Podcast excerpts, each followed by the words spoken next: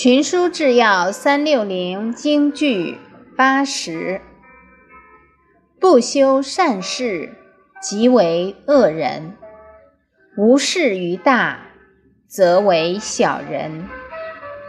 昼为无道，见称独夫；仲尼陪臣，谓为庶王。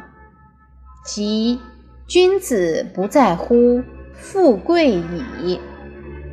卷五十，鲍朴子。白话解释：不行善事的，就是恶人；不奉事尊长的，就是小人。商纣王为君无道，所以被称为毒夫。